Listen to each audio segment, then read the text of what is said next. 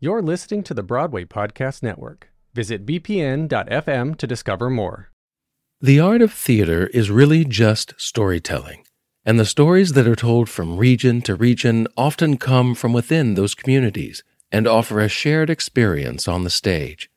Broadway illustrates this with musicals like In the Heights, Allegiance, and The Color Purple. Even shows like Noises Off and 42nd Street provide a backstage glimpse of the theater community. Well, today's guest is here to share her stories as a Native American and the specific experiences that have helped her foster and create a unique kind of storytelling that values the past as much as the present and future. Nuwaidi, my name, Muriel Miguel, Bright Sun, and Waganadili. I am Kuna and Rappahannock. The Kunas come from off the coast of Panama. They're a sovereign nation. It's called Kunayala and Rappahannocks come from Virginia, and we are still there. And this is the Powhatan Nation. My mother and father, coming from two different nations and so far away from each other, met in Brooklyn. They fell in love in Brooklyn, they married in Brooklyn, and they had their family in Brooklyn. I grew up in Brooklyn. I am a director of a group called Spider Woman Theater, and we've been here as one of the oldest Native feminist theater groups in the States. I am truly, truly a city Indian. Muriel has been working in the world of experimental theater since the 1960s, when she was an actor in the Open Theater, a pioneering avant garde ensemble founded by the visionary director Joseph Chaikin. When Spider Woman was formed in 1975 by Muriel, along with her two older sisters Lisa and Gloria, she conceived it as a direct pushback against the sexism that she says was plaguing the American Indian movement at the time. As part of her creative journey, Muriel developed the art of story weaving, which is Spider Woman's signature indigenous performance practice. You'll learn more about this as Muriel intertwines stories and experiences throughout our conversation, sharing important moments that have shaped who she is as a woman, a Native American, and an artist. And uh, we go up to the counter, and this pharmacist said to us, Go back where you came from. Just like that. And uh, what I remember is turning and looking at this pharmacist and saying, Where do I go?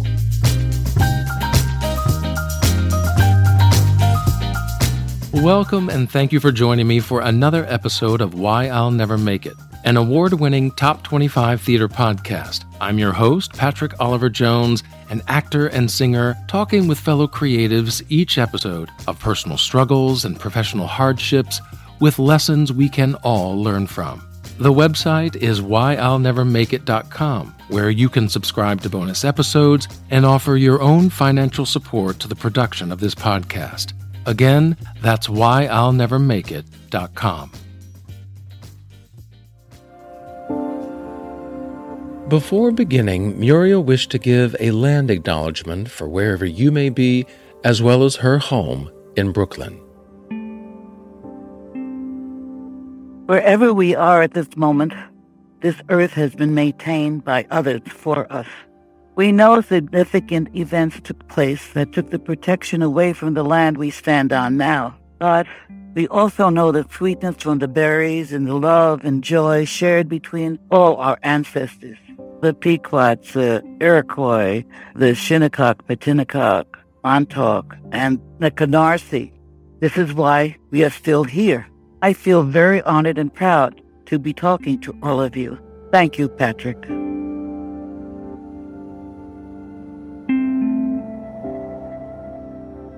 Welcome, Muriel. It is an absolute pleasure to have you on the podcast, and I really thank you for joining me. Thank you.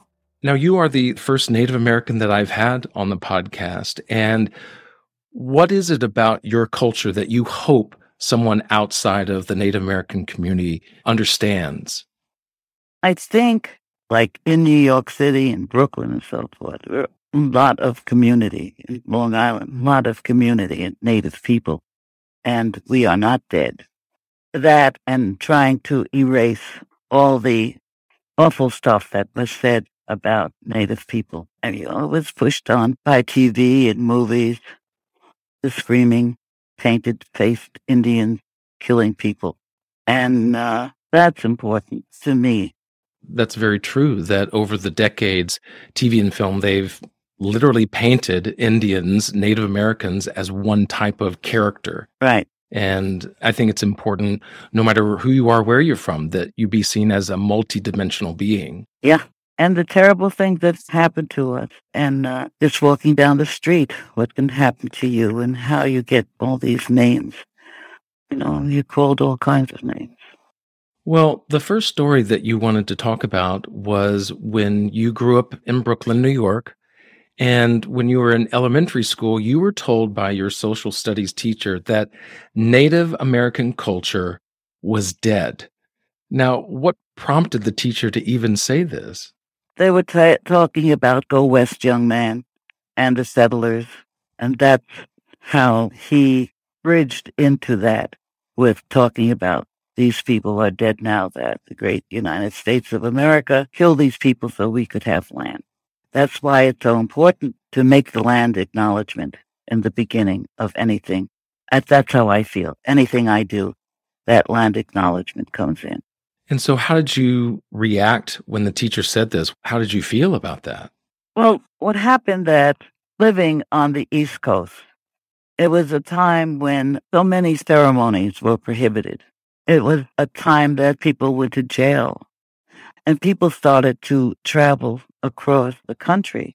And a lot of people came to New York City and they came from Wild West shows, rodeos, all these different ways of traveling across. And, and a lot of time medicine people came also. And they met families like us who the young ones are like sponges. They really wanted to know more about other Native people. And with that, wanting to know other Native people, a lot of their songs were shared with my father and my uncles. A lot of dances were. They went back and forth. And within that group, we had Native people coming down from Canada, mostly Iroquois people that were coming down from Canada to work uh, as steel workers. And they brought their children, they brought their families. And we met these uh, young people.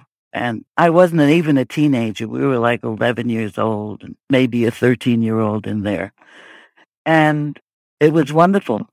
We spent time talking to this uh, minister, and we asked if we could use his cellar of his church to be together and to learn songs and dances from each other. And that's what we did.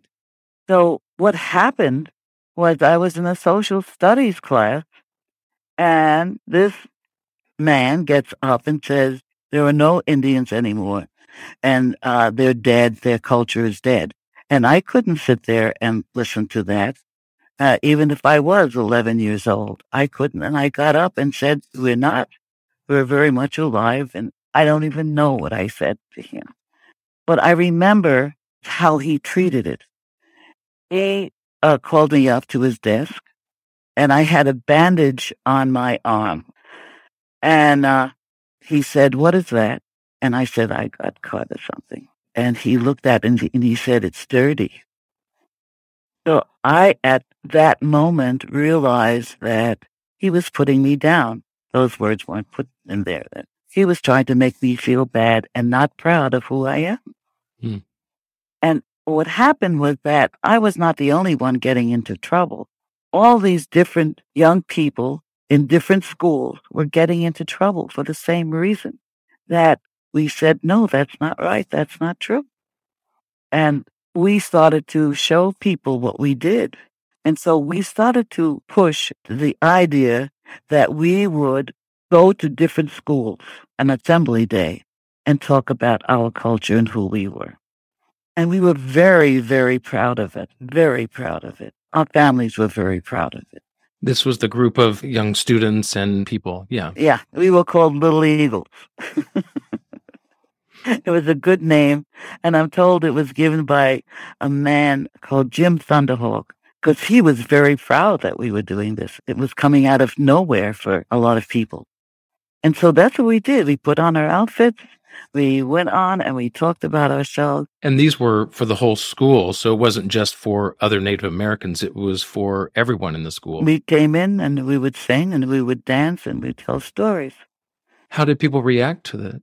Well, I don't know how they reacted because my feeling was I was so proud to do it. And and it was more like, so there, we're alive. that was my reaction to it. Yeah. And Little Eagles, we grew up. It became the Thunderbird American Indian Dancers. And uh, they're still going. They have a powwow in Queen in July every year. And the money that comes in are scholarship funds for, for Native students from across the country now we're over 50 years old. I, I haven't been there a lot because my work, you know, takes me other places.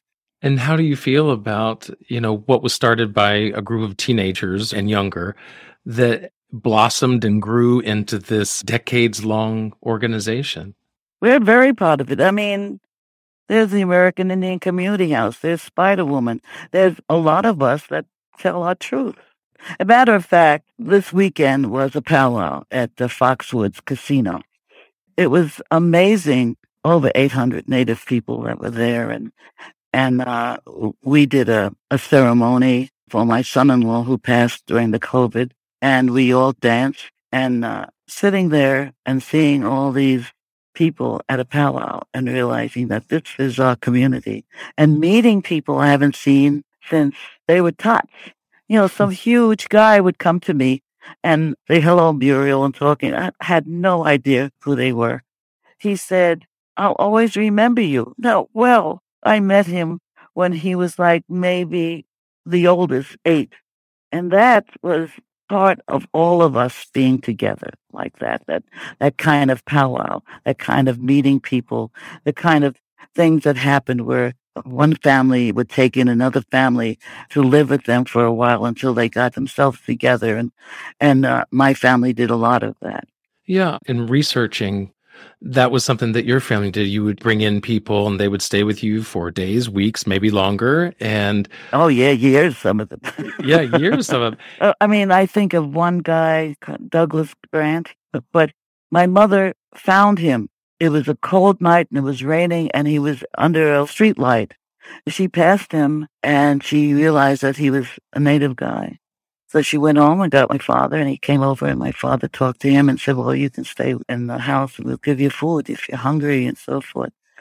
I guess I was born already, but I was still in the crib when he went off to war and uh, that was the Second World War, and and he went off, and I remember that he was my babysitter. My mother left him with me, and I have drawings that he would tell stories, and as he was telling stories to me, he would draw all these wild things and wolves and and uh, cougars and all kinds of things, and and uh, and how he got me to bed. A lot of times, if I really resisted, he said, "I'm going to tell you a scary story. And boy, I almost dropped over. His scary stories were scary.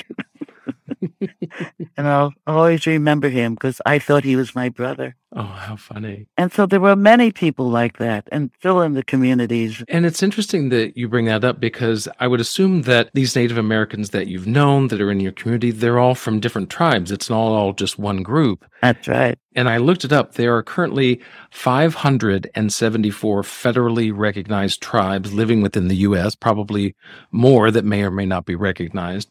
That's right. But how much of an overlap in history and culture are there among the different tribes, uh, or, or are most of them distinct and separate in, in some way? It's, it's sometimes it's like meeting uh, an Italian and an Irishman. sometimes it's like that, and sometimes you know you.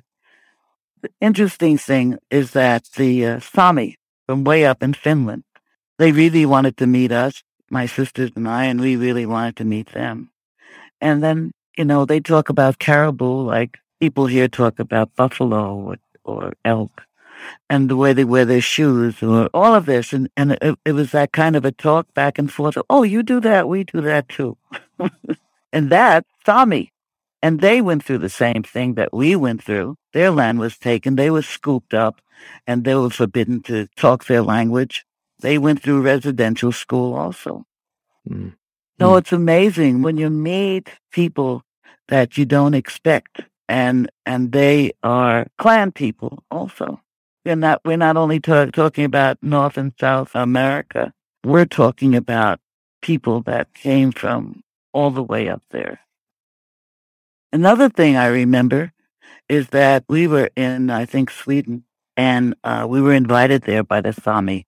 It was a festival of different nations, and so we were there, and and uh, a young woman from the back of the uh, Ural Mountains. What was so interesting was that when we started whatever we were going to do, we all did the four directions. And for those who don't know, just explain what four directions mean. Four directions the north, the south, the east, the west, and saying hello to those places. And thank you letting you be there. And then there's the sky and the earth. And it was like when I realized that we all did four directions. That's amazing. Yeah, it's so interesting when you can meet people from far away and yet still have such a shared experience and common way of communicating. Yeah. And listening to the woman that came from the back of the Ural Mountains was amazing because she said she came from a village, you know, and they said, You are a Soviet, you're Russian. She says, No, I'm not. And they said, You have to say that you are a Russian, or we'll take you out of school. Happens all over the world. That type of bigotry, that type of really pushing.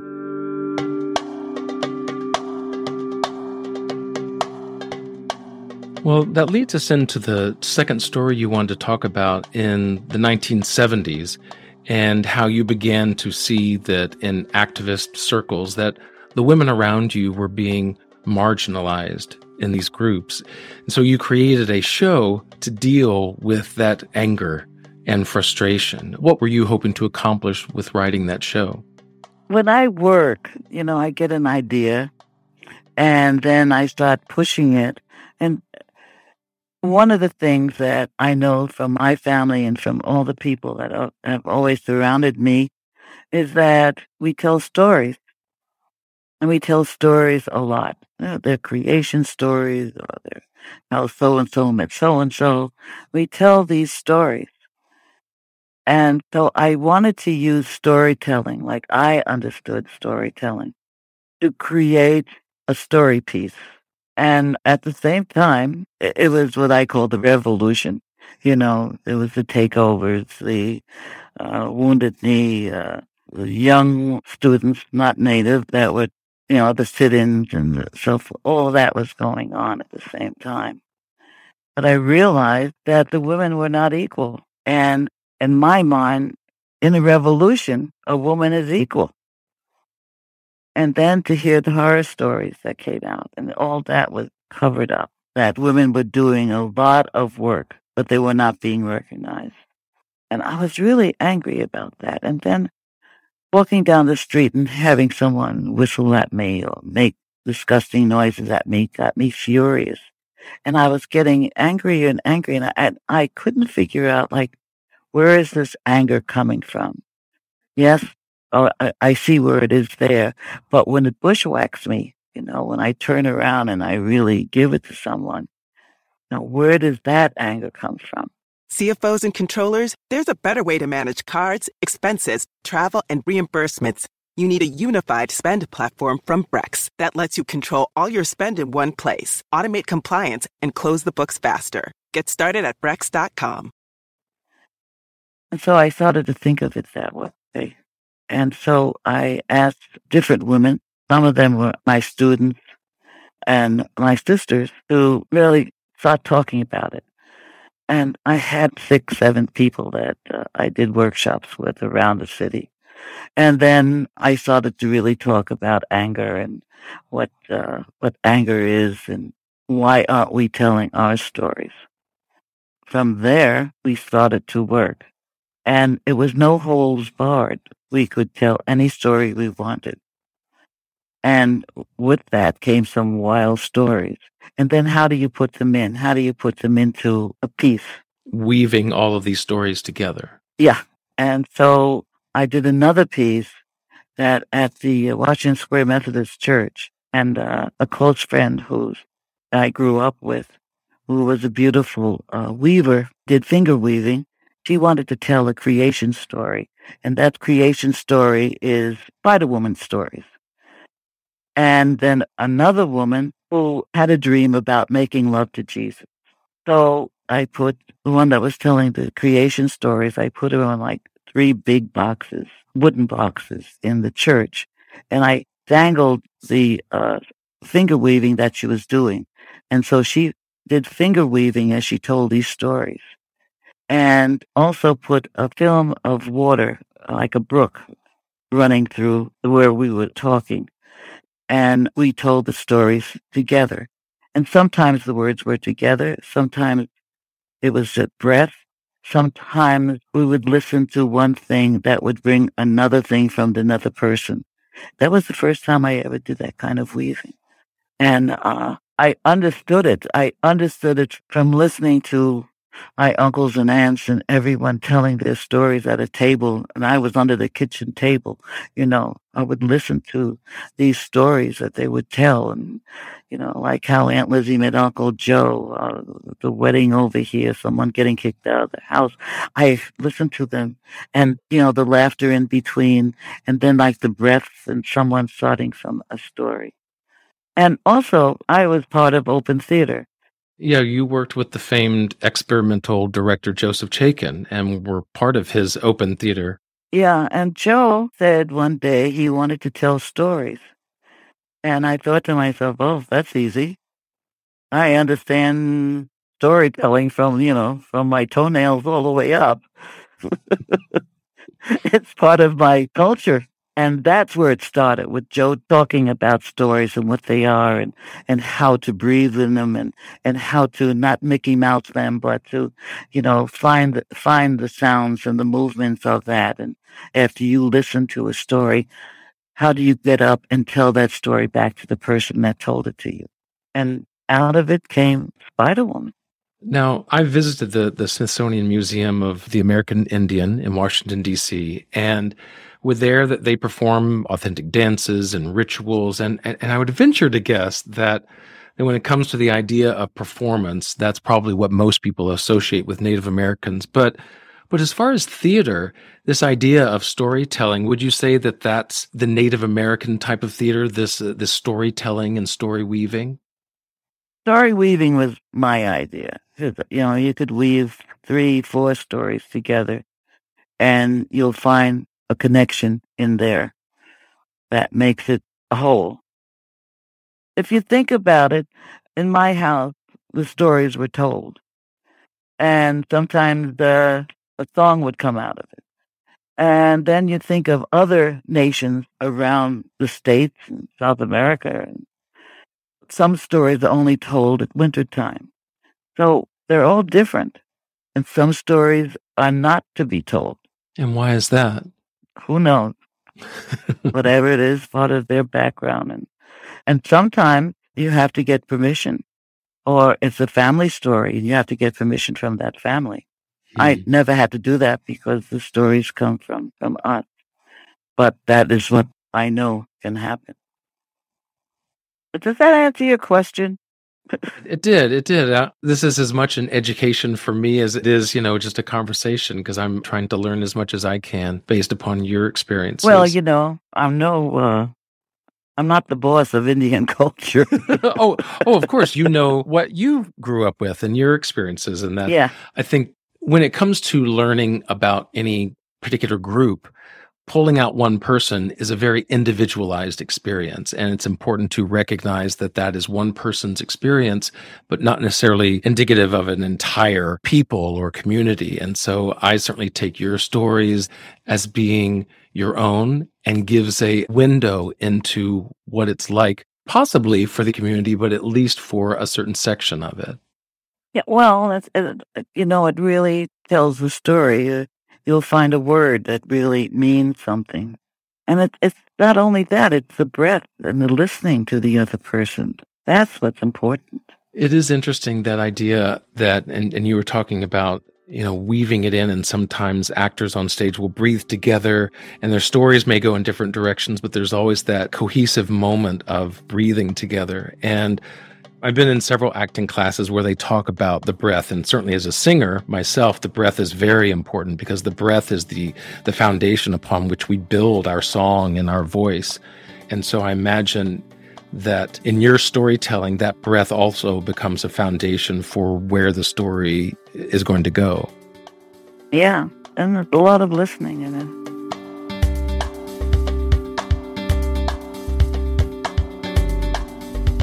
Well, for the third story that you wanted to share, it picks up where we left off, where you and, and your two older sisters, you founded the Spider Woman Theater. And the three of you have often been described as the, the matriarchs of indigenous theater in North America. I, did, I didn't know if you knew that, but that, that is what uh, some people call you. Does that mean we're old? We're old. so, so when the Spider Woman Theater was in Toronto, you were doing a show there called The Sun, Moon, and Feather. At that time, you were given a baby quilt by a young Ojibwe girl named Lenore Keeshig Tobias. Right. And she, Lenore came with her two, her her three children, three girls that she had, and we were, you know, we were just sitting there. Now the show was over, and and the first one came up and said to my older sister, "Hello, my name is Lisa, my sister's name." And the second one came up and said, "Hello, my name is Gloria," and the third one said, Hello, my name is Muriel.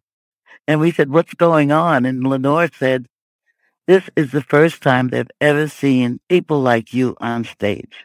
And they're so impressed that they want to be like you. and it was that feeling of like, wow, they never saw people that looked like them on stage. That's what the mother said. And, and it really hit something in our hearts. She also called us role models.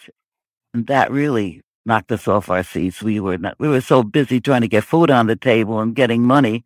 We never thought of ourselves as role models. And we talked about it a lot, the three of us.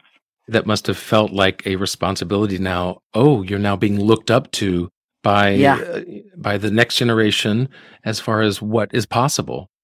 Yeah. And that was something that you always had to think about. And the that never occurred to me. And uh, what happened was this: uh, the youngest one was her birthday. It was August, and my birthday's in August. And he came to me, and uh, she gave it to me. I didn't know what it was. This package, and I opened it, and it was a patchwork quilt. And she said, I'm giving you my comfy blanket because I'm not going to need that anymore. I know she was maybe seven or eight, you know. And I was like again thrown, like, oh my God, you know. and and I told her we were going to put it into our uh, backdrop. Because our backdrop is huge quilts. And and that, and it goes and it goes up there with the quilts. Does quilt making uh, have a specific significance to you? I mean, there were a lot of sad stories about people not having clothes and not having, you know, being so poor that they used to patch together things. You know, that's one story.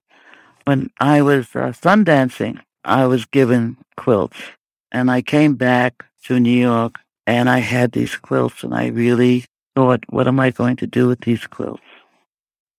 and I started to rearrange them on the studio where we were working. And then my sister said, I have something just for the middle. So we put it in the middle. Then we asked the other women if they would uh, contribute something to this piece. And uh, everyone came in and had something that they gave to the piece. Now, we weren't all native then. We were, you know, uh, other people besides native then. And that's what we use, and that's our trademark up to this day, is the backdrop. That's the quilt, a huge quilt. I don't know how big that quilt is. And does it continue to grow with each passing year, or has it stayed the same? It has stayed the same now because it's my sister and myself, and one sister passed, and the women that came and went through that that time. But now we do a thing called fabric workshop. What we do is bring in lots and lots and lots of fabric, all kinds, and we bring in buttons and beads and shells and all, all kinds of leather. And we ask the women to pick out a piece of fabric that reminds them of them. And they start to work it. And I said, well, if you have a story and you want to put it into this patch, uh, do so. If you don't want to, don't. You know, whatever you do, you don't have to tell the story to us. We'll take that and put it into another quilt we find that women talk when they're using their hands. And we talk to all these women. We bring in food. We bring in cornbread and soup and tea and stuff, and people eat and talk and make their patch. I love that workshop. And so it sounds like Spider Woman, yes, it's a theater company and it tells these stories, but it's also about bringing a community of women together and supporting one another.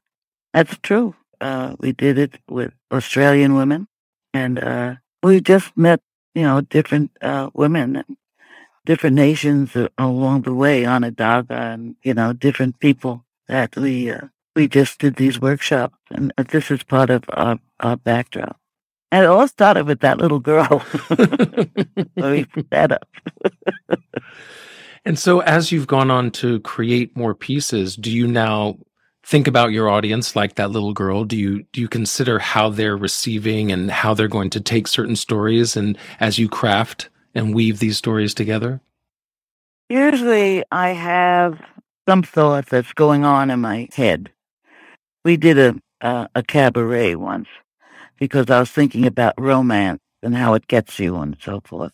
So i i uh, thought of this thing it was called an evening of disgusting songs and pukey images and it was a cabaret. And my sisters were getting tired of wearing the rags that we were wearing. so it was time for them to get dressed up. and so we did this real crazy cabaret. And uh, it was crazy, but still talked about romance. That was putting the light on romance and how you fall for it. And then we did another piece called uh, Lysistrata Number. And Lysistrata, you know, there's a lot of phallic symbols and all men and running after women and that, that, that, that. So we did it and we developed characters. There was only one phallic symbol in it, and that was a clothespin. was it. A prick. and, and, we told all these wild stories. And my Lysistrata was played by my older sister, and she dressed up in a in this like harem skirt, and she did belly dancing, and and she had binoculars around her neck because she was keeping a watch on on the war that was going on. my other sister she wanted to be Juliet. And so she did a whole thing on being Juliet. And the idea was she would be never be asked to do Juliet. And so she went for it. At the end, Lysistrata gets up there and says, okay, the war's over. Now you can go back to your husband. You can go back to your husband. And we rebel. We don't want to go back to our husbands. We want to stay. And some women want to go back with another woman. And Lysistrata has a fit. And then we start talking about, think of how great it could be if we had this independence all the time.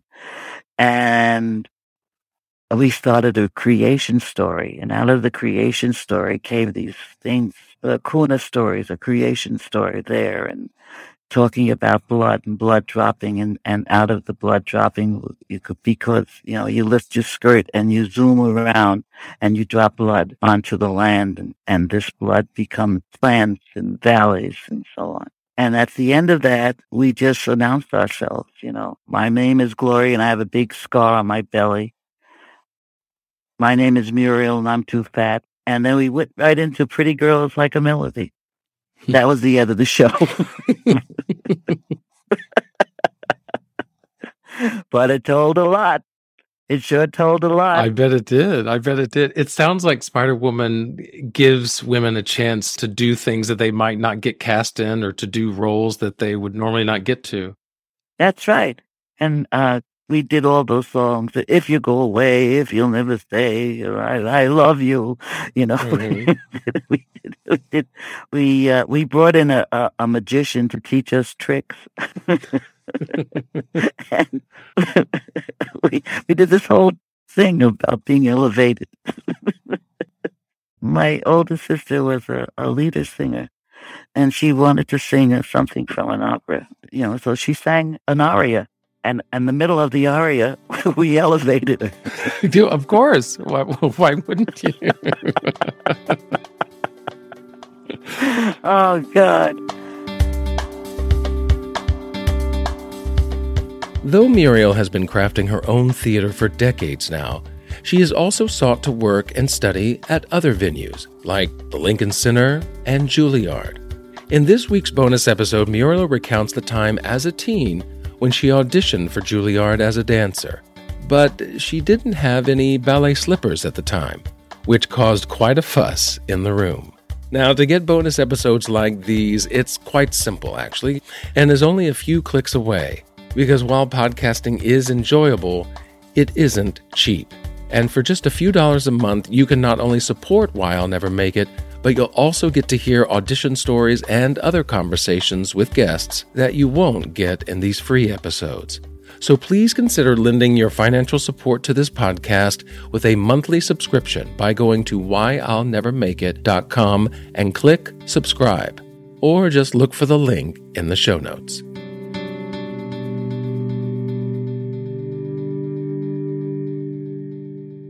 I was also thinking of another thing that happened when I was really young.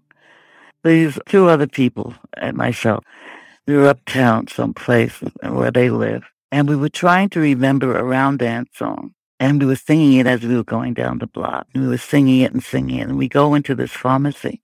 And this pharmacist that stares at us and, uh, and, you know, kind of showing off. We know the song. And, uh, we go up to the counter and this pharmacist said to us, go back where you came from. Just like that. And uh, I remember the other two turning around and going out. But what I remember is turning and looking at this pharmacist and saying, where do I go? Because it, it, never occurred to me that where else did I go? This is the land. This is where we were brought up. This is where we learned our song. Where do, where do we go? And I'll always remember we were really young. We were probably in that same category 10, 11, 12. In the years since that experience, because this, that's a, unfortunately, that's a phrase that many people hear in all your years since, since you heard it yourself. Have you been able to figure out why people say that, why people think that, like where that idea comes from? No, I remember it because it was so strange we knew where we, we were from. You know, it's like land acknowledgement. We knew where we were from, who we were. And to have someone say that, I was insulted. And I was the only one that stayed, which made me scared. But I think, going back to what you're saying, it's it's a curiosity. I like, where would you send us? right. where would you send us? And I think that curiosity stayed with me for the rest of my life, that type of curiosity. You're making me think about things I haven't thought of haven't thought of in a long while. Like that kind of curiosity really stayed with me. You know, how does this happen? How does that happen? Why does this happen? And I think go back where you came from is part of that. And it sounds like that, whether with Spider Woman Theater or in your own directing, acting, the things that you've written and created, that you're actually answering that question. You're showing where you've come from. You're showing the places you've been, the things that you've experienced, and where home is to you. Yeah. That's why I never made it.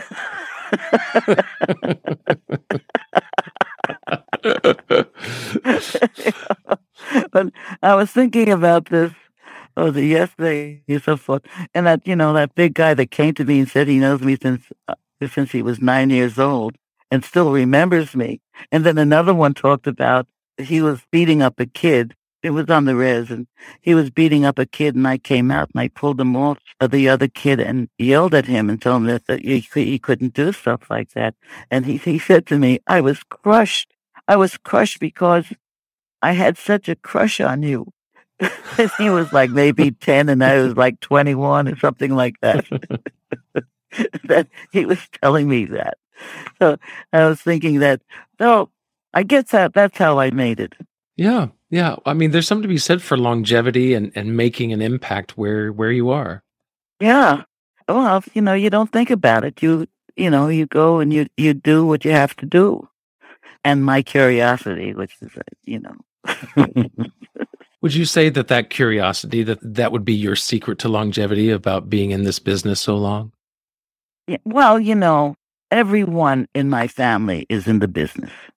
Going back to my father, who did the, uh, you know, up in Canarsie and all these different places, uh, they called them snake oil shows. Before I was born, my father would put on his whole outfit and uh, he made a, a bathtub gin or something. I don't know. He made something and he would put it in these fancy little bottles and he would sell them on the street, on the street corner. And my mother called it snake oil. but he made money. He got money from it. It, it was before I was born. It was the Depression. And uh, a lot of the families that came in were all doing shows around town or up in Canarsie or, you know, everyone in a way was in showbiz. So we grew up, we were doing that. You know, we were dancing on stage. We uh, we would look at the uh, guys that did the whips, you know, the bull whips and the lassos and all that stuff. We would watch them. They were like troops that went around in the city and outside the city and so on. And and some people went on tour. So I wanted to dance. I really wanted to dance. So my sisters took me, what brought me to the Henry Street Playhouse Music School. I hated that. It was to teach me how to play piano. I hated it because the woman hit my hands every time I made a wrong oh my gosh, I would hate that too. well, you know, I never got hit. and it was like, so I would take the money and I'd ride up and down the subway until it's time to go home. And I'd go home like I went to school. and then, and then I really was interested in my sisters. They were much older than me, introduced me to modern dancers. And so I started to really learn dancing and that was lots of fun and improvising. And I loved improvising. So I was dancing and my sisters were singing and then uh, my sister, my sister Gloria had a child. She had two children. I had children, and my, some of our children's children, and we all are in theater. in one way or another. Right. And so when it comes to to that next generation, your, your you know, your children's children, what do you hope to pass on to them? Well, my daughter is a fantastic director. She's a great actress and she's really, she can really, really improvise. She is so funny. And Monique, who is Gloria's daughter, is a very accomplished actress. And then out of this, Monique had a son. And he, there's a group called, a tribe called Red. They're DJs and sometimes uh, what's added is out of native music. So all of them, all these people, all of us are in theater somehow. A family affair. I love it. Yeah, yeah. I, I don't know why. that was one thing. so what's next on the horizon? For me? Yes. Um, I talk too much. Let's see. I have a big thing. A number of them. I'm 85 you know, Patrick. I'm not a spring chicken. But it doesn't sound like you have you're going to be slowing down anytime soon. Well, that's what someone the, was a journalist over here. He said that you know when uh, when we got panned in the New York Times, he said, uh, "Will that stop you?" And I don't know, you know, and he says, "I don't know why I'm asking you that question because nothing stops you." you do what you want to do. And that's how I feel. I do what I want to do. But it's curiosity and why, which always comes up with me. And, and it's one of the things when, when I'm teaching ensemble work and people want to do something or make something or they want to do a workshop, I ask the question, why? It's really a big question to me. Why? I think I carry that with me all the time. I carry it with me now. I've been thinking a lot about responsibility again and how uh, responsibility doesn't start when you're, it shouldn't start when you're, you're just 21 years old and starting to get, have babies. And it, it has to start much earlier than that. And that's one of the things that I, I, I've been thinking about now. Like, why do you drink? There's a lot of reasons why we drink. Uh, why do we do drugs? There's a lot of reasons why you do drugs. Uh, why do you run away? There's a lot of reasons that you run away. But it's having to face it. That's the big thing. And how do you transfer it from your heart to your brain? Being able to face what you did or face something that happened. And, and that's why stories are so important. Facing it and bringing it to a place where you can pick it up and look at it on all sides. That's what's ahead of for me. That's how I've been thinking the last couple of months. Yeah. About responsibility. And when I was teaching, sometimes when you sit with a group of native students and you, you go around the circle and say, well, what do you want to do? And how come you're here? And so forth. And they'll say, well, I want to be on television. I want to be in movies. I want to be a star, which is great but you need the, the steps to get there, you know? And my feeling is I don't want to see bad acting from natives on, on television. you know, get yourself together and really study a lot of this. And I know how hard that is. And and that's I think is what I one of the things I want to do. Young native people come in to New York City. I would like to have a workshop that uh, we all know and understand each other, and we don't have to hide.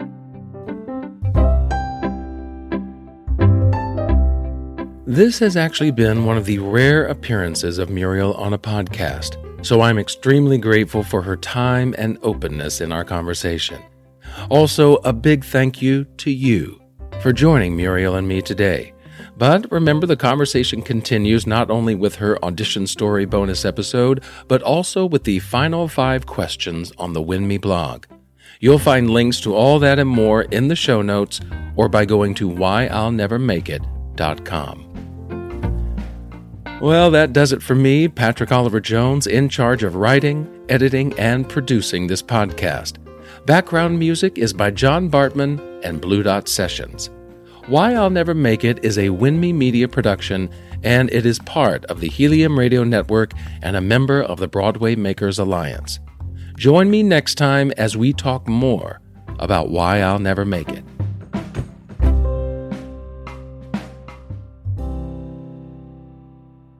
Well, I think it's a fun title. Why I'll never make it. it was the reason I said yes because oh, that's that sounds like me. yeah, it either turns off artists or or it makes them kind of laugh and go, yeah, yeah, I get it. So it's it's a it's a very a polarizing title, one way or the other. Yeah, yeah. it's a good, it, you know, because I think of all the things that uh, it's different than making it. That's what I I think of. So many mm-hmm. things that are so different than that that make me feel good. Hey, it's Leslie Odom Jr. here on the Broadway Podcast Network to tell you about the Rise Theater Directory, a program of Maestra Music. Rise is a national online resource designed to connect and empower backstage and administrative and creative theater professionals from underrepresented backgrounds.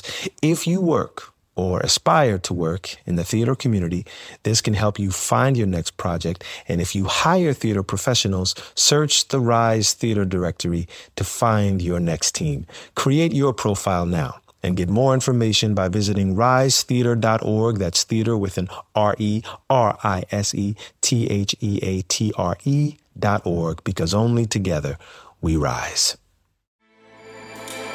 With everything you have on your plate, earning your degree online seems impossible. But at Grand Canyon University, we specialize in helping you fit a master's degree in education into your busy day. Your graduation team, led by your own GCU counselor, provides you with the personal support you need to succeed. Achieve your goals with a plan and team behind you. Find your purpose at Grand Canyon University. Visit gcu.edu.